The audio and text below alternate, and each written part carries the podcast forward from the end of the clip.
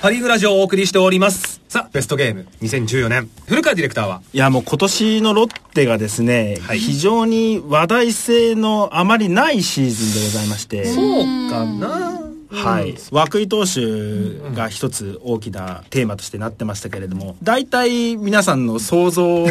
りのような結果 でまあ、うんまあこんなもんかなと。まあ、こんな感じっていう感はありましたね。そうですね。まあ、それでもよく、あの、初勝利を、あの、古巣から上げたりですね。あええあ、そうでしたね。まあ、元沢村賞投手としてのこう意地ぐらいは伊藤監督のもので、元で見せられたのではないかなと、うんそういう中でですね、はい今年ソフトバンクと試合をやっててなかなかヤフオクドームで勝てなかったんですねうん。ロッテが。はい、はい。ビジターで弱かったんですけれどもなぜか地方球場とかヤフオクドームで以外での試合では勝てたんですね、うんその中で一つ挙げたいのが7月22日のほうソフトバンク対ロッテ、うん北九州市民球場という北九州市民球場。はい北九州おう吉永さんが今着ておられる鷹の祭典のユニフォームですね、はい鷹の祭典でロッテ結構多く試合したんですけれども、んそのうちの一つ北九州市民球場球場を真っ赤に染める演出をするためにですねなかなかビジターの席張りがないんですね球場の席数がおよそ2万ぐらいに対してロッテファン用に与えられた外野の席が200未満だったんですよ、そおんーなにはいだってあのビジターの球場でもいっぱい来るでおなじみのロッテうのんはいエリアが、甲子園球場とかの試合でも一番多くのエリアを獲割り当て得がねうんできるロッテの試合なのに、ああ、そうですか。なのにそれだけしか席割りがない。うわー当然、チケットも瞬殺だったんですよ。平日なんですけど。それでもどうしても行きたいからというので、みんな立ち見席を取ったりして来たわけですね。その数、だから本当に300人ぐらいしかいないような中で、ドアウェイな中でこうドアウェイ試合をソフトバンクのその日の先発が育成から上がってきた飯田投手、で飯田投手がまだ勝利を挙げてないそういう中でどういうピッチングをするかというのが大方のスポーツニュースの取り上げられ方で、でその試合はですね飯田投手に5回まで抑えられてこのまま負けるのかなと思いきや終盤に岡島投手を捉えてはい。ハフマン、クルーズの連続ホームランというのにですね、300人しかいないロッテファンの席だけ が、脇に湧きました。はい。見事にその試合は強力な中継ぎ陣を打ち崩してロッテが勝ったわけですね楽。しそう本当にあの時のロッテファンは全員で団結しま した。私その試合見に行ってるんですけど、あの時はもう全員で肩組んで喜んでました。ああいいなあいやー、この鷹の祭典の勝ち時レッドを着ている吉永さんが楽しそうって言い ました。本心ポロッと。あーちょっとすごいいいすなごいですねでもそれは楽しそうでしょ、ロはいロッテファンでそこにいたらきっと盛り上がるっていうのは想像つくんじゃないいでやすか相当楽しそうですよねねえいやこんなアウェイの中でねそうですねこの後に、あの、仲間数人で小倉の居酒屋に行ったわけですね。北九州ですからね、はういん。で、そこで当然、テレビを見ながら、スポーツニュースのはしごをするわけですね。そしたら、どのスポーツニュースも、先ほど言ったように、育成出身の飯田投手が初勝利を目指してロッテ戦に登板しました。序盤は、あの、リードにも助けられ、5回までを見事に抑えました。ひどい曲はひどい、そこで V が終わるんですよひどいとか言うな、某局がそこで V が終わって試合はその後ロッテが2本のホームランで逆転勝ち何も映像がないロッテ寄りで編集されてた曲は一つもありませんでしたまあもうあれ最初から主語は飯田って決まってたんでしょうね。決まってましたねましてやもう5回までリードしてん勝ち投手の権利を得たまま降板してあとはもう盤石の投手リレーがありますからねあのチームにはもう当然飯田が初勝利涙のお立ち台そうなると思ってたら、ここですよ。ロッテの存在意義みたいなのがあるわけです ね。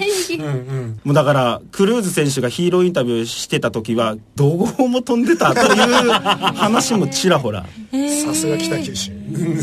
そうですねとりあえずその一言でとりあえず片付けようかという、ね、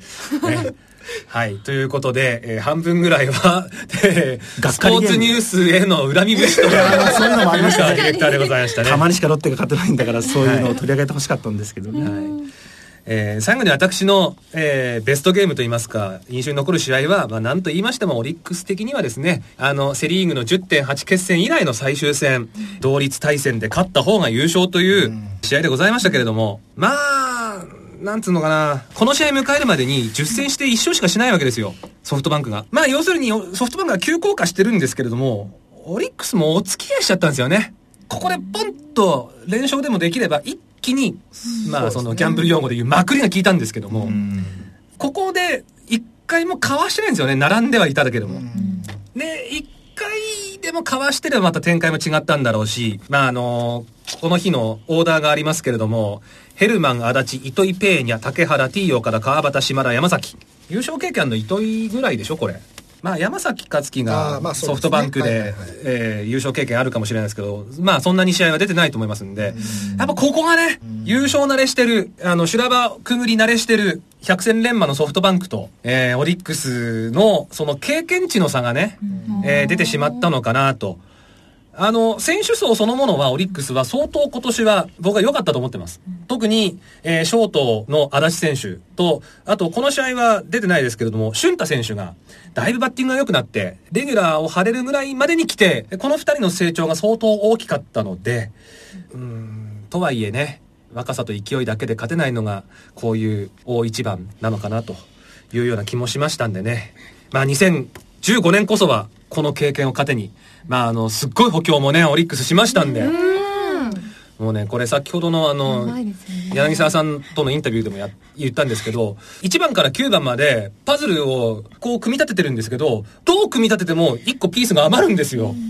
うん。こんなに取ってどうするのっていうぐらい取っちゃったんで、これは優勝しなきゃダメでしょうと、2015年は。優勝経験あるね、ような選手を取ってきましたから。小屋の。うん。えーまあ中島もそうか。うあん。ーそうだブランコもあるブランコも中日中日時代にあるか、はいありますかね、というところで、外からの血を入れて頑張っていただきたいなと。ここ数年でオリックスすごいチームになっちゃいましたよね。G とか T とかいうチームカラーになんか なりつつあるようなこ う。いや、景気がいいんですかねまあ、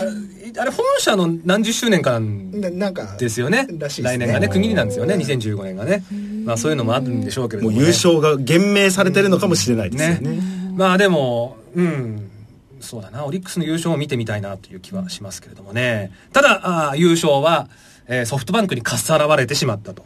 で、ソフトバンクなんだかんだで強かったですよね、ということで、それぞれの推しチームのベストゲームではございませんが、ソフトバンクをいっぱい今年は見たという、吉永さんと、から、当番組ご意見版として、柏田さんにですね、 ソフトバンクホークスの今年の中から1試合挙げていただきたいなと思うんですが、吉永さんははい私あのクライマックスシリーズの一番最後の第6戦10月20日の試合ですねうんうんう、うんやっと決まったっていうのですごいいや印象こがれも残ねってますこれもねまあでも、大隣投手が帰ってきて、ね盤石になりましたね。難病からねいやもう先発好きですよは。はい。やっぱりあの、これまでも、この番組のブログなどでも書いたんですけれど、大隣投手の大舞台での実力っていうのはすでにもう結果として現れてたので、大隣投手はこれは一戦も投げた後ももう一回来るだろうなという感覚はしてて、で、6戦までもつれたんで、もう秋山監督は、花から大隣投手と心中するぐらいの覚悟で送り出してると思うんですよね。うんうんまあ難病から克服して見事にその期待に応えた、まあでもクライマックスでの大谷投手の使い方なんかは本当にそうでしたよね、うん吉永さんは、これ取材これはこの試合はしてなかったですお家で見てましたはい見ててどうでしたかソフトバンクいや強いですよなんかもう打線が出てくるだけでちょっともそううなんですよひるんじゃうぐらいそう強なんですよねく見えちゃうそうそうそう、うん相手目線からするとどこでアウト取るんだいっていうね、全部打打たれちゃそううみんな1番から9番までみんな打っちゃう感じするんですよねそうそうそうそう、 3割バッターが5人でしたっけシーズン多分ピッチャーからしたら疲れる打線ですよねそうそうそううん気が抜けない切れ目がねないわけですからねね、かつてのね、えー1998年横浜ベイスターズのマシンガン打線っていうのがありましたけど、それに近いところはあるかもしれそなういですよねキャッチャーのとこだけですからね切れ目とかそうですね、え本ー当に迫力が、という今年のホークスの強さを実感した試合吉永さんはクライマックスシリーズの最終戦、はい梶田さんはどうですか今年のあのーホークス。今年パ・リーグの MVP って金子千尋なわけですよ、はい。これが象徴してんじゃないですかホークス結局ホークスがあんだけ強くて、うんで打線も今すごいって話したじゃないですか、はいでも MVP はホークスの中から出なかったってことは、うんみんなが平均してよかったってことじゃないかなって思うんですよね、なるほど。んえー誰かが突出したわけではなくそうなんですよね、うんそうなんですよ、うんで、まあ、さっき大隣の話出ましたけど、はい優勝決めたその10月2日も先発大隣でしたよねはい。でこの前先ほどもありましたけどソフトバンクがその前の10試合を1勝9敗だったわけですよね、はい。ねこれどうなっちゃうんだっていうぐ らい打線も打てなくなってたじゃないですか、はいでその1勝10敗いや1勝9敗のになる前の最後に勝った試合が9月の、えー16日ですか16日のこれオリックス戦なんですよ京セラドーム。本当だ。オリックスソフトバンクなんですよ、はいこれ大隣投手が完封してるんですよ、うんオリックス相手にいや、今年大谷投手に相当分は悪かったんですよ、オリックスは。ねえうん。でこれまあお隣が、えー、と確かにこれ2年ぶりの完封かなんかなんですけど、ええこの試合で大隣が完封をしたうん要するにオリックス打線のに対するまあ自信じゃないですけどあオリックスはこうすれば抑えられるなっていう感覚とオリックス打線からしたら大隣嫌だなっていう感覚がここの試合で多分植え付けられたかなとうー。ん。あ、それはあるかもな苦手意識みたういな。ん。でですね。結局その2週間後、まあ、この後大隣投手楽天戦で1回投げてるんですけど、はいでも楽天戦では勝ってはいないんですけど投球内容は悪くはなかったんですよ、で迎えて10月2日多分オリックス打線からしたらあ大隣嫌だなっうんて思っちゃったんじゃないのかなと、えなので結局ソフトバンクはだから10月2日の試合もソフトバンク決して打線は打ててはいないんですそうよなんですうそうなんんでだから大隣が頑張ったからの10月2日だったわけですよね、す。うん。だから結局やっぱこの10月あ9月16日のオリックス戦でオリックスを完封したっていうところが10月2日のソフトバンクの勝利を導いたのかなうん伏線になってた可能性はあるということですね。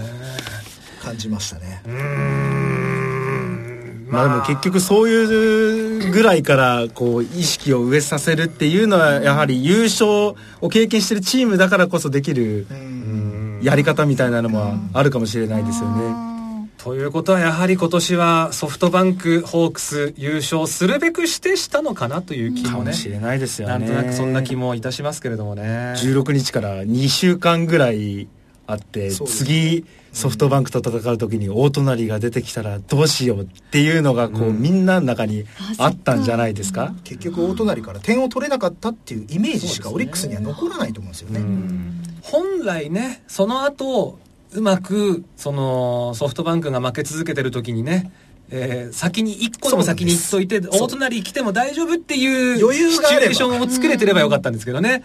もう並んじゃってどっちか勝つっていうところで大隣が来るっていうのは相当ソフトバンクも追い詰められたかもしれないですけど、うん結局オリックスも追い詰められちゃってたわけそうななんんでですすよよねね。最そ後うなのん最後で結局そうなんですよね。さあ、という2014年でございましたけれどもね。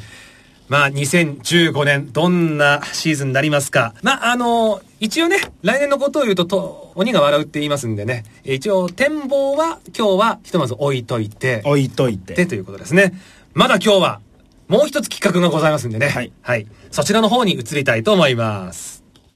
パ・リーグラジオ今日はゲストに吉永美香さん、柳沢玲さん、梶田洋蔵さんにお越しいただいております。さあ、今日の企画、2本目。あなたの好きな球場はどこということで、えー球場にちょっと特化してね、えーお話しいただきたいと思いますけれどもね。まあ、あの、プロ野球12球団ありまして、皆さんどのぐらい12球団の中で球場行ったことはありますか吉永さんは私やっぱ遠いところ全然行ったことないですねヤフオクドームは行かせてもらったんですけど、はいはい全然そう日本ハム札幌とかはいはいはい。はないですこぼすこぼしたうんうん宮城ですね。ないうですねんが。まだないです、なるほど。柳沢さんは私も2分の1ですね2分の1。コブスターとうん QVC と西武ドームは行きましたけど、うんうんうん他3つまだないでーすうん行ね、ってみたいですよねねえうん梶田さんどんなもんですかいや僕もよくよく考えたらそんなに実は行ってないかなっておそうですかで札幌ドームは球場の前とかは何度も行ってるんです けど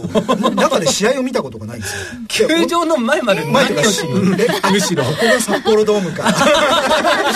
ら何度もそう3回ぐらいですけどね。ええそう。結構多いですね。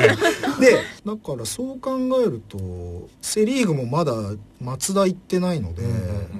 まあ半分よりは超えてるかもしれないですけど意外と行ってない球場あったなみたいな感じですね。古川 D は全球相当団あるんじゃないですかとりあえず、今12球団のフランチャイズは全部ああそうっす行ねってますしおー、もうそこを制覇すると次はもう地方球場にってあいーうなるほどね目が向くんですね。はいなので今シーズンも北九州とか行きましたし、大宮もありましたし、あ大宮あね大宮はいさらに言えばオープン戦よりもさらにその下のプレシーズンマッチ、はいはいはい練習試合はい、高知。あかつてね、あのー小塚さんとも一緒に岩手までオ盛ール岡行スきターましたねはいオールス見ターに行きねましたもんえねー。盛岡県営球場岩手県営球場ですねはい行きましたね私も12球団ね全部は行ったな行ってないんですよあの宮城のコボスタはあの梶田の札幌ドームと一緒でああここかみたいな だったのとあと名古屋ドームがまだないんですよおーうんそれ以外は10個行ったんですけどーうねんで古川 D がすごい資料を持ってきましたおなんだなんだ今年プロ野球の公式戦が開催された球場いくつあると思いますか皆さんすごいすごいですよ相当ありますね44調べたら意外と多かったんですね。だから12球団のフランチ、まあえっ、と神戸グリーンスタジアムなんだっけ今ホットモットですねもプラスして、まあ、13としてもそれプラス31も地方球場での開催があったと、やはり地方球場を開催してるのが多い球団と、ん全くない球団とかなり差が激しいんですね。そうですねまあ、毎年なんとかシリーズみたいなのでね,、そうですね巨人の北陸シリーズとか昔あったり、えね、毎年行くっていうところもあったりしますけれども日本ハムとか楽天とかがですね毎年やはり同じ県内とか楽天であれば山形とか秋田とかに出向いて試合をするのが多かったりするので、はいそういう球団によってまちまちですよね、うん逆に言えばロッテなんてここ数年全くマリン以外での主催ゲームってないんですよほういやーでもこれあの日本の白地図にポイントを打ってくれたんですけど、古川 D が北は旭川、うんスタルヒン球場ですねあスタルヒン球場ね、それから一番南は那覇セセルルララーースタジアムねスタジアムですえージャイアンツが今年やってましたけれどもまあちょっとそれますけれども我が故郷青森はやんないんですよ青森ってなんで公式戦ないんですかねえそう聞いたことないですよね聞いたことないでしょないですえーっと1988年を最後に行われておりません、 88年はどこだったんですかえー広島対ヤクルトです広島戦なんですか私広島の主催なんですねいや、しあ、でもね、私見に行ってたんですけど、は一塁側が広島だった記憶があるので、きっと広島の主催だ。で、あそれも北東北シリーズみたいなので、前の日秋田かどっかでやってるんですけあど、そしたらもしかしたらヤヤククルルトトかなかもしれないですね、うんでも、そのプロに適する球場ってないんですよね、えち今なみのにその時は青森のどこの球場だったん青で森すか県営球場。県営球場じゃあはい青森市内、市内ですね。行きました。小学3年生の小塚少年。雨がビタビタ降って。えー、雨だったんだそう。でも、その時点で何年、十何年ぶりの青森での一軍の試合だったから、へーもう客がわんさか押し寄せて、これなんとかやらなきゃいけないっつってうん、もう無理やりやって5回コールド。あー試合成立。それ以来何年になりますかもう26 26年年、青森で公式戦一軍なしというね。オープン戦とかでもあ聞いたことないで青すよね森だからオープン戦もちょっと寒いあそうできないですもんね二軍戦はあるんだと思うんですけどね。はいはいはいええまあちょっとそれましたけれどもね。さあ、好きな球場はどこということで、いっぱい球場ありますけれども、皆さんの中で、どこが一番好きですかぜひその理由も教えてくださいと。まあリスナーの皆さんにも募集しましたけれども、まあまず我々出演者の中で、えー好きな球場を挙げていきたいなと思いますが、吉永さんはどこですか、はい私はもう何を隠そうやっぱり QVC マリンがや好っきですねぱり。うんなんか球場そのものとしてどんなポイントが好きとかありますもうあのやっぱ海風がガンガン来るんですごい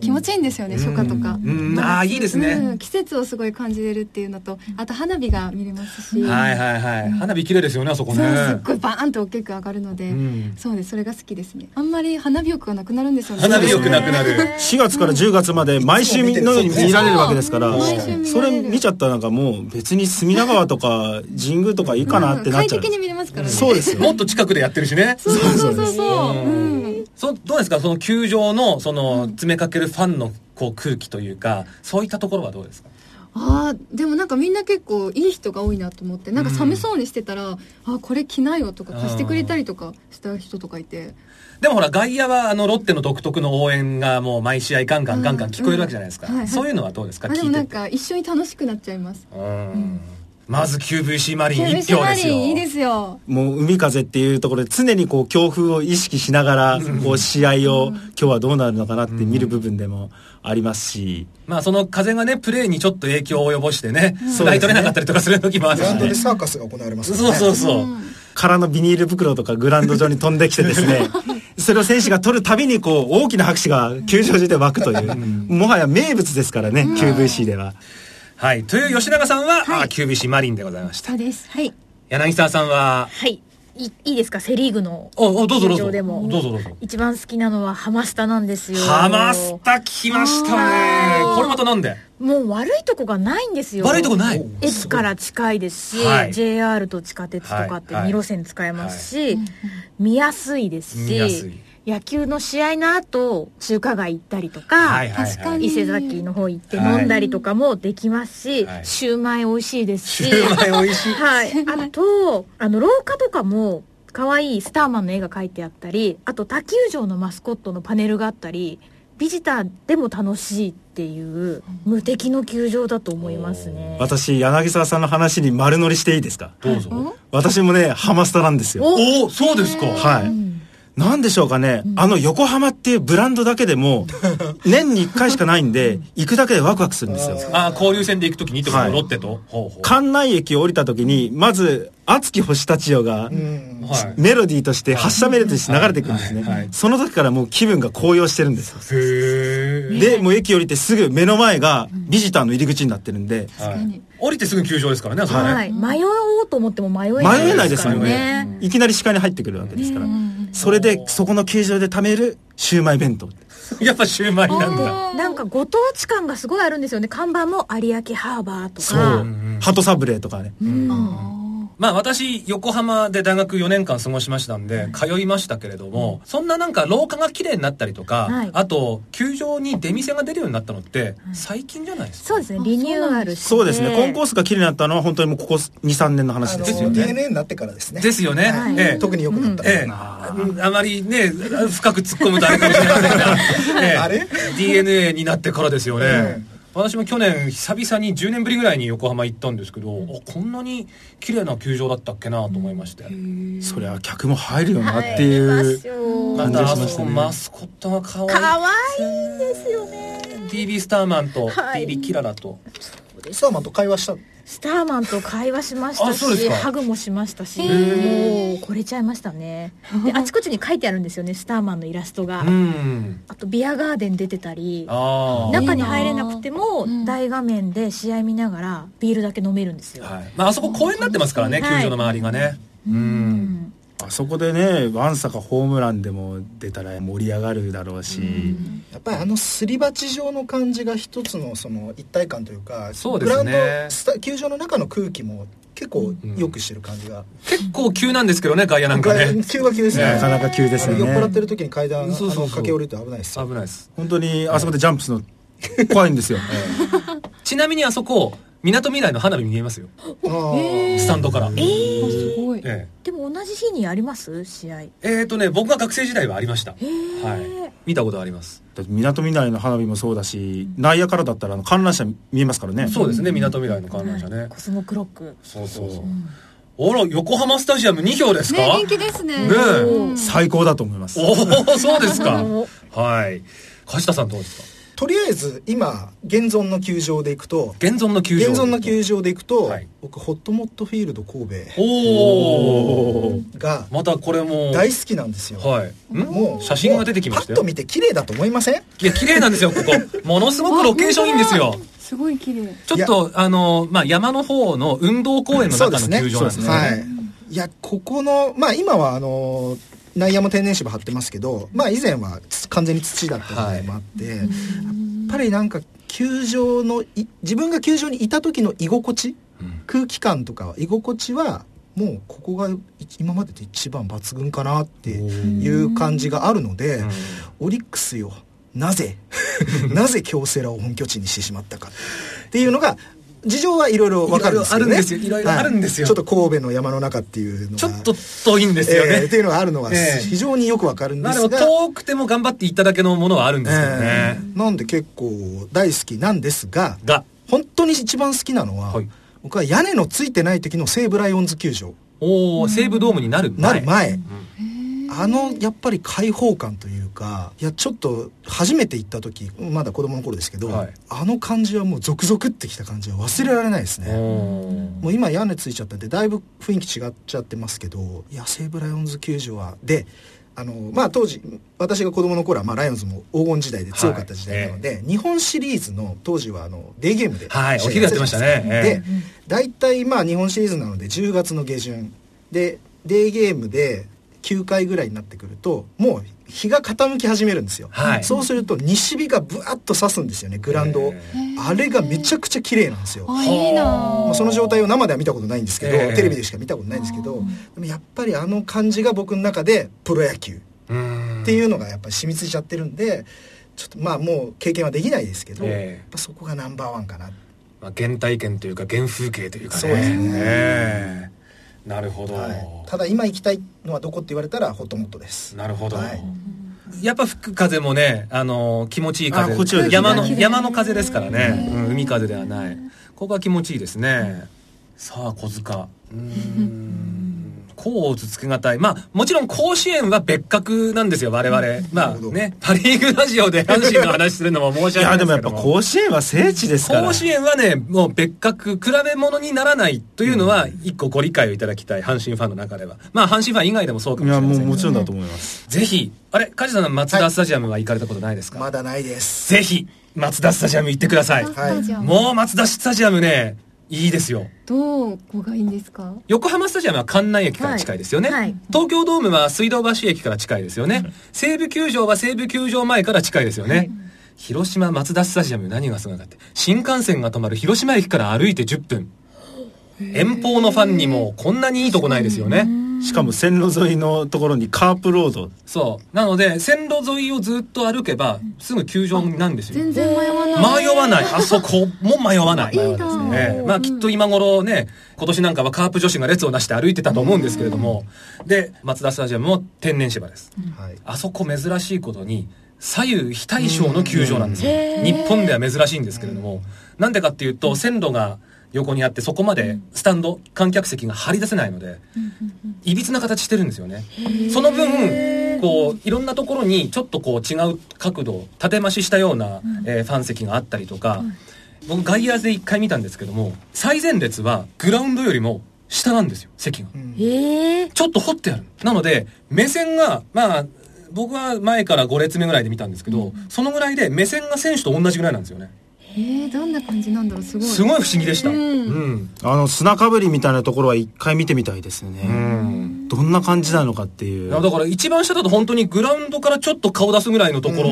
ぐらいの目線じゃないかなと思うんですけど。たまにあそこにボールを飛んでいくようなテレビの絵見たりするとなんか人間の顔がそこにあるからそう頭そだうけそう出てそるうそう。非常に不気味なような最初はそういうイメージを持ちましたけどねええとか、まああと寝そべって見られる席があったりうんとそうか。ですね寝そべり屋はあれ見ててもいいなと思いましたね、うんまあでもああいう野球観戦の楽しみ方もあるんだなっいていやうあとバーベキューもできるじゃないですかそうそうそうそうですそうです。そうですいいなそうですそうそうでですすあれはちょっとねえすごいそれだけいろんなことが凝縮してるのに、広島駅という中国地方で一番大きな駅の最寄りなんですよ。ものすごく交通の便がいい。そう。特にあの遠くから来る人にとってそうなんですよ。いいねやっぱなかなか我々ね、関東に住んでる人間は広島、そんなに頻繁に行けるところではないんですけれども、まあ僕、その時、たまたま福岡に出張だったんですけども、うんナイトゲームを見て、ラーメン食べるぐらいはできたのかなうんうんで、ちゃんと福岡にその日の夜に入りましたからね。えはいいや、これは行ってよかったなと。いいですねまだね、できて歴史が浅い球場ですけれども、まだっていう方、皆さんぜいいひっ。すね来年オールスターやりますから松田スタジアムでああ、本当ですか。そうなんだわあ楽しいだろうな、きっと。盛り上がりそうね。うんさあ、ということで、我々、こ5人でも、まあね、横浜スタジアムに2票入りましたけども、それぞれに好きな球場というのはあるもんでございますけれども、弊社関係者、うんプラスアルファ、リスナーの皆さんからも、いくつかいただいております。どこが好きなのか。まず、私の先輩、弊社、ラジオ日経、木和田敦史アナウンサーえー、ドーム球場全盛ですが、基本的には屋外球場のファン、しかも天然芝。四季を通じて季節感のある球場が好き。関西ならばやっぱり甲子園球場。まあこの人阪神ファンなのでね。ええ屋外の天然芝、黄色一色のスタンドを見ていると血が騒ぐ。 2003年優勝の9月に見た矢野のサヨナラ逆転ホームランの時の声援はとにかくすごかった。 39番うん。 39番出てきましたね。矢野ですよ。 矢野です。えでえ。も、本当に甲子園球場の時の阪神ファンの声援って、生で体感してみると、テレビと、地響きですよねもう本当に地響きなんですよね。盛り上がり方がもう尋常じゃないし、あれ、多分あの応援の間、会話できないと思いますよ。隣の人と。えー、そんななんだ、ね売り子も多分商売上がったりじゃないかなっていうぐらいの。まあ、あの、阪神の応援してる間はビール買う人いないでしょうからいね。ないでしょううね。ん。売り子も多分分かってるんじゃないかなってい う。まあまあね。すごいええ。甲子園は、他にもありましたかね。あーあったあった。えー、立東少年まもまもさん、奈良県の方。まずは日生球場。ああー。日本生命球場。昔、近鉄バファローズがあった頃にね、痛かったですフランチャイズに一時してたのかな。なりましたうね。ん。森の宮駅から徒歩数分で野球が楽しめる球場というイメージ。まあ、関西地区はこういう球場がね、西宮球場とかはい大阪球場あとりましたか、ねそのターミナル駅に近い、もう難波から歩いて何分。西宮北口から歩いて何分っていう球場が多かったんですけどね。えー現存する球場では甲子園球場。おネーミングレンガ会員甲子園のところに、あの、新しくなった時かなうん。募あ金の、みたまいなの募って、ちょっとリニューアルした時にね。はいはいはいはレい。ンガオーナーみたいなやつなるそほうどですねね。。自分の名前が刻まれてるらしいという。へあーいい出ね資したんですかね。まあ、あの、京セラドームなんかでも、いくらかあのファンクラブでお金払うと、なんか、ね、名前入ったプレートを掲げてくれるんですけど。ああ、そうなんですね。でもそういうのいいですよね。ちょっと数恥ずかしいけどね。でも一口オーナーみたいな感じでああ、そうね。いいですねええ愛着が余計湧くというか。はいお、ヤフオクドーム来ましたよ。おえっ、と、今日は番組参加してませんが、川端 D、日ハムファン。日ハムファン。今年参戦した中でヤフオクドームでボックス5という席で観戦したのですが、席に備え付けの端末から飲食物が注文でき、その食べ物も大変美味しく満足いく席でした。えーそんなハイテクなさすが。さ す自社のなんか回線みたいなのをさ使すが、って孫。さん、さすが。ええそんなんできるんですね。がヤフオクドームでもね、ヤフオクドームが一番最初に上がってるんですけど、他にもね、札幌ドーム、まあ日本ハムファンですからね、札幌ドームのいいところを一つ。守備の際、ピッチャーがスリーボールになると、あの、うん激励の拍手が起こるはい。わー、頑張れ、ピッチャー頑張れっていう拍手が起こるんですよ、スリーボールになると。こういうのは札幌ドーム発祥ではないかと。うんまあそうでしょうね。まあちょっと家庭的な雰囲気ね、札幌ドームあうのん球場ありますからね。僕何回か見たことあるんですけど、あの、本当にお母さん世代、女性の方、主婦というか、本当にお母さん、子供さんが多分ちょっと大きくなって時間できたか、もしくは子供さんと一緒かっていうお母さん世代がレプリカ来てて、で、少年野球を見るような感じなんですよ。へ 暖かいですよね。温か雰いで囲す気よがすごいそ。う本当ね、僕もうくすってきたのは、ああ、ランナーリード大きいよっていう声援がかかるっていう。ー少年野球 少年野球と一緒でしょ暖かいそうそう、暖かいんです よ。というところで、あとはですね、あ、ヤフオク来てる。えー、長崎県の方。パリーグの好きな球場はヤフオクドーム。勝ち試合には屋根を開けて、火薬の煙を逃がすパフォーマンス。花火の、もう、ソフトバンク勝った後にたまに屋根開ける時ありますからね。はいはいはい。吉永さんは今年テレビでお見かけした時にヤフオクドームで取材されてたようですけど、あはいはいはいはい行った感想はどうでしたか、ヤフオクドーム。ヤフオクドームやっぱりなんか豪華ですよね球場の外のなんかお店の数とかうんもすごくて、ああ違うと思いました球場の中に居酒屋があるぐらいまあ、であすよね。の辺一帯がなんかテーマパークみたいな感じになってますよね。そう連なっててお店が、あそうそうそうこんなにいっぱいあるんだみたいな、うん球場に来ること自体をこうテーマパークかのようにこう演出してた部分も昔から孫さんはありましたから、そういう意味では全然その試合ももちろん見るのは一番大事なんですけれども、コンコースの部分とかでももう十分楽しめるような工夫っていうのはすごいあると思います。食べ歩きしても楽しいああ、そういう楽しみある。ああ、そうだ。球場グルメっていうのいいですね。うんオリオの柏飯の弁当があるんですけど、それ美味しいです。あるんですかうんはいなるほど。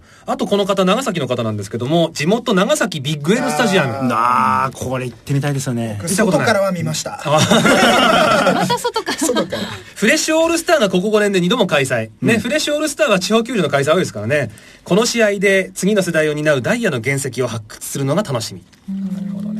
ジャイアンツが割と主催試合とかでやってましたね、長崎公式戦ですとう。ん。ソフトバンクとかでやってくれるといいんですけどね。あと九州つながりだとこの方、兵庫県の方。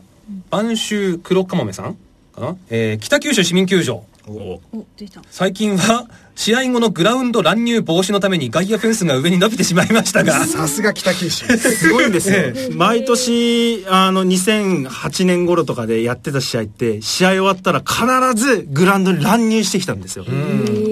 多分、あの、近場の怖い若い人たちだと思うんですけど、それを防止するために、今年行った時に、1枚通常のフェンスが、高さがあるんですけれども、同じ高さのフェンスがもう1枚張られてたんですよ。だから本当にもう3メーター、4メーター級のフェンスが、絶対登れない昔の川崎球場とか名古屋球あ場も名古屋球場みみたいなイメージだと思二います。重フェンスなので、球場のあの広さとしては、ちっちゃい方なんですけれど も、異常にホームランが出にくいんですよ。なるほどねフェンスが高いからね高いから。えーなので、そういうやっぱり帽子もあって、あの、私が行った時には乱入者はいませんでした。よかったです。ちょっと落ち着いた記事になりました。あと観戦後は、えー各チームのファンが集まる居酒屋さんがあるあ、そうなんですか小倉駅前の野球鳥というお店なんですかねお通しがキャベツで通称人工芝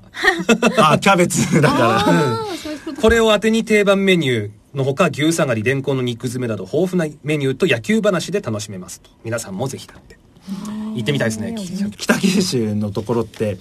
ブルペンがちょうど外野と内野のポールの下のところにまああるんですけどそれはどこの球場でも普通なことなんですけど外野からトイレに行くのにちょうどそこの山のところを降りてってブルペンの横にトイレがあるんですよ。おーでそのブルペンってファンからも見えるところにあるんで当然選手もそこを使わなきゃいけなうんい。トイレを、はいうんうん兼用なんですよ。えー、すごいねそれそしたら、そこにいた人からこういろいろとツイッターが回ってきて、男子トイレのところに松永投手と増田投手が並んでトイレします。その後、その後、二人はその順番で見事に抑えた。なるほど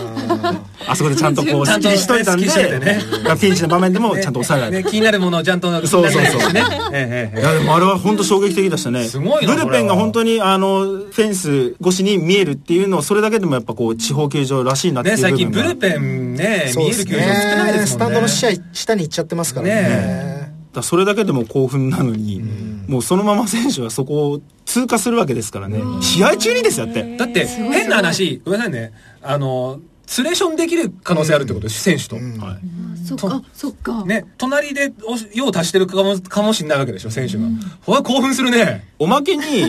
っぱり地方え球場興奮のって、変な話じゃ ないよ。地方球場のトイレなんで、あの、ちっちゃい公園にあるような、もうほぼ丸見えみたいなトイレなわけですよはいはいは。全然ドアとかもそういうような、ないような、はいもう入ったらすぐは見えるなっていう状態なんえで、いくらでもなんかこう写真を撮られる環境にあるわけですよ。すごーい ね盗撮はやめましょうね。やめましょうね盗撮はやめましょうね。会えちゃうかもしれえないっていう。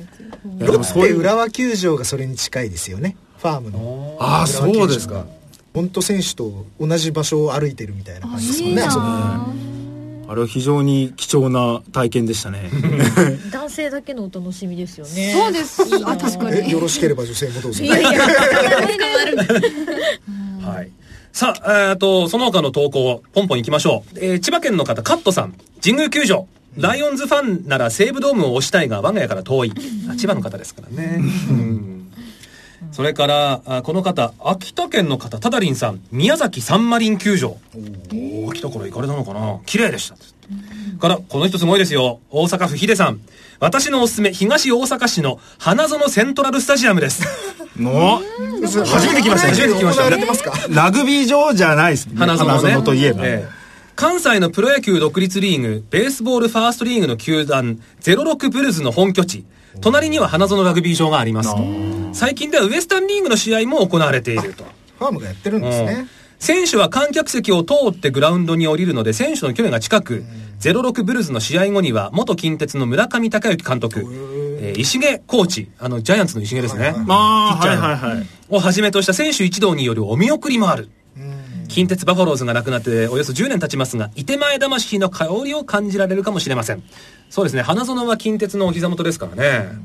なるほど。うわあマニアックなとこ来ましたよこれ。さすがにこれ古川君も行ったことない。いや、全然ないです よね。あまりこの近鉄も見てない世まあまあ代世代とねな感じですからね。世代としてだはねから多分昔は藤寺に行かれてたんじゃないですかああ、そうでしょう出まねすよきっとね。。えー今年の4月にウエスタンの開催があった。うんありましたそうねいうことですねオリックスと中日が。花園セントラルスタジアム。いやーぜひ、東大阪市。ね。おいやーーマニアック。マニアック。いや、でもやっぱね、それぞれ、10人といる100人100色、好きな球場はきっとあると思いますけれどもね。で、えっ、と、古川 D、また、えーリストを作ってくれました。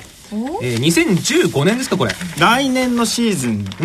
うん。に、地方球場で、えーこれだけの試合が予定されてるというのが、今出てる段階でですけどね。いっぱいあるね、これ。うん。まあ、旭川、帯広、函館、秋田、岩手。まあ、この辺はまあ、毎年まあ恒例毎ですけ年どやってるようなとこですけど、珍しいところだとどこですかこれ、パの主催ではですね、19年ぶりなんですが、はい西京極、今の、あの、元西京極ですね。はい、今の若狭スタジアムはい、若狭スタジアムで、阪神がよくやってた。よくはい、ねよくやってましたけれども、オリックスの主催ということで開かれると。ほう。昔はよちょいちょい西京極、西そ京うで極聞すねきましたけどね。年に数回阪神がやってたと思いますよ。ほう。えーオリックス対日本ハム。はい7月の28が予定ということですね。またこれ山形もすごい名前なんですよ。最近、地方球場のネーミングライツっていうのがすごいことになっててあー、庄内銀行日清製薬スタジアム山形。長い。あ、平塚球場もすごいですね、そうですね。ね。今平塚もすごいことになっバッてティますングね。パレス漱石スタジアム平塚。 最初、あの、略字とかで見たときに、全然読めなくて、平塚球場だっていう認識がなかったですもんね。平塚球場といえばうん平塚球場だったんでそうなん、ですつねいこの間までは、あの、こういうハードオフエコスタジアムだとか、いろいろあるんですよね。いやでもやっぱりね、この地元にね、これらの球場の地元にお住まいの方は、変な話、年に1回、あるいは年に2回のうんプロが来ての試合ですから、おーきっと楽しみにね、してるでしょうし。結構こういう地方球場の時っていうのは、あの、やっぱりあまり普段から野球見てない人が多いんで、一つ一つのプレーに対しての歓声っていうのもそうですし、いいプレーに対するこう拍手とかも、そういうのも多いですからう、ん。温かいですよね。うん。別になんかヤジとかもあるわけじゃないし、それこそ札幌ドームのような雰囲気を楽しむっていうところでは、なかなかいいところですよね。うん。ということで、まあ、お近くの方も行かれるでしょうし、古川君のようなマニアック なファンもきっと、いろんなところ旭川に行きたいですね旭足川伸ばすんでしょうね。じゃあ、あの、最後にですね、コーナーの締めとして、えー吉永さんと柳沢さんお二人に、まあ、この地方球場じゃなくても、まだ行ったことない球場で、今までの話を聞いてですね、はいどっか行ってみたいなという球場、うん見つかりました吉永さんどあーうですか、はい私あの小塚さんがさっき言ってたマツダスタジアムお行ってみたいですねぜひ転がってううんん。あそこはね、風格いいよね。あのーメジャーの球場をモデルに作られたものなので全然今までこう見てきた左右対称の球場っていうイメージからまずもう覆されるような、うわー行ってみた。ないので球場一周するだけでもすごい面白いんです、あーそうそうそう。コンコースがぐるっとで、はい一周できるようになって一周できるようになってるんで、いろんなそれこそ寝そべり屋だったり、なんか砂かぶりのとこだったりそうそうそういろんな席が見えるのであの、フェンスよじ登った赤松の、あなんーかゾーンがはいモニュメントみたいなのな。もありますから、すごいやっぱり面白いとい思やい行まっすてみたいですねこれは私のプレゼン成功ですね。大成功大成功だはい。柳沢さんいかがですか私もプレゼン効果と津田常美プレートを見てみたいっていうのではい。松田スタジアム行き松たい田でですすねおー2票いただきました。ありがとうございます。あとぜひ尾道しまなみ球場とセットで行きたいですね広あ島ーに以前取材させていただいた時に古川 D が持ってたしまなみ球場の半券が羨ましかったんですよああ、ごい入場券の半券。はいなんか色紙みたいなそうのなんがですよできて。て黄緑色の色紙にもう臨転機かけたかぐらいのもうペラッペラのやつを売ってるんですよ。地方球場の楽しみの一つは、まあ、す一つはそこにありますよね。その球場に売ってる版権が欲しい。そのプレイガイドで発見するようなものではなく。はいあ黄緑で すからね。商店街のなんかそうそうくじ引き券みたいなねくじ引き券みたいなテイストのやつがもらえるんで、もうそれだけでもやっぱ価値がありますあ。なるよね。ほどね。そうか、そういう楽しみがあるんだね、地方球場には。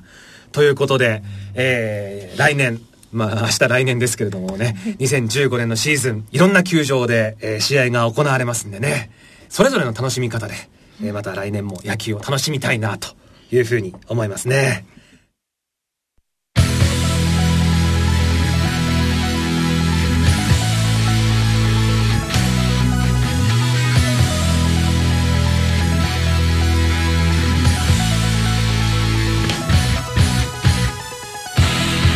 ということで、1い時間番組ですよね、はいもう1時間半を超えております実は、はい えーこれから古川 D が泣きながら編集をすることと思いますけれどもそろそろ、えーお別れの時間とさせていただきたいと思いますさああの最後改めて吉永さん、はいえーレギュラー番組の宣伝をどうぞお願いします、はいそうですね前半でもさっき言ってもらったんですけど、はいえーこちらラジオ日経で、えー毎週水曜日10時半から北野誠の FX やったれという番組に出ていますあとですね、はい TBS の方でおえー深夜の月曜日の深夜12時38分からビジネスクリックという、はい、株と為替の3分間のコンパクトなマーケットニュースの番組に出ています、あとあの東京 MX で土曜日の11時午前11時からやっている「ウィークエンドヒップス」という番組でもう出ていますよろしくお願いします、 TBS はテレビの方ですねテレビですはい、はいそうです生放送生放送ではいおお深夜生放送深夜生お放送でおーいいですねたまに見ますよあ本当ですか ありがとうございますそう吉永さん見て 寝るみたいなるほどあねりがとうございますはいいですね寝つき良さそうですねな吉永さんっていい夢見られそうですからねさあそして、えー改めて、えー、梶田さんと柳沢さんから、えーはいプロ野球完全速報、はいその他もろもろ PR お願いいたしまはいす、、えープロ野球完全速報、えーガラケー3キャリアドコモソフトバンク au の、えーガラケーとあとドコモのスマートフォン SP モードの対応している、えープロ野球完全速報で小塚さんにもあのインタビューも掲載させていただきますので申し訳ございません申し訳ございませんよくわからないで au とかソフトバンクのスマートフォンをお持ちの方は、はいこういう取材しましたよとかいうのはあの全ての端末で見られるようなところにも掲載してますのであのぜひプロ野球完全速報と検索して見ていただければなと思います。はい、はいいくらで見られますかえー、と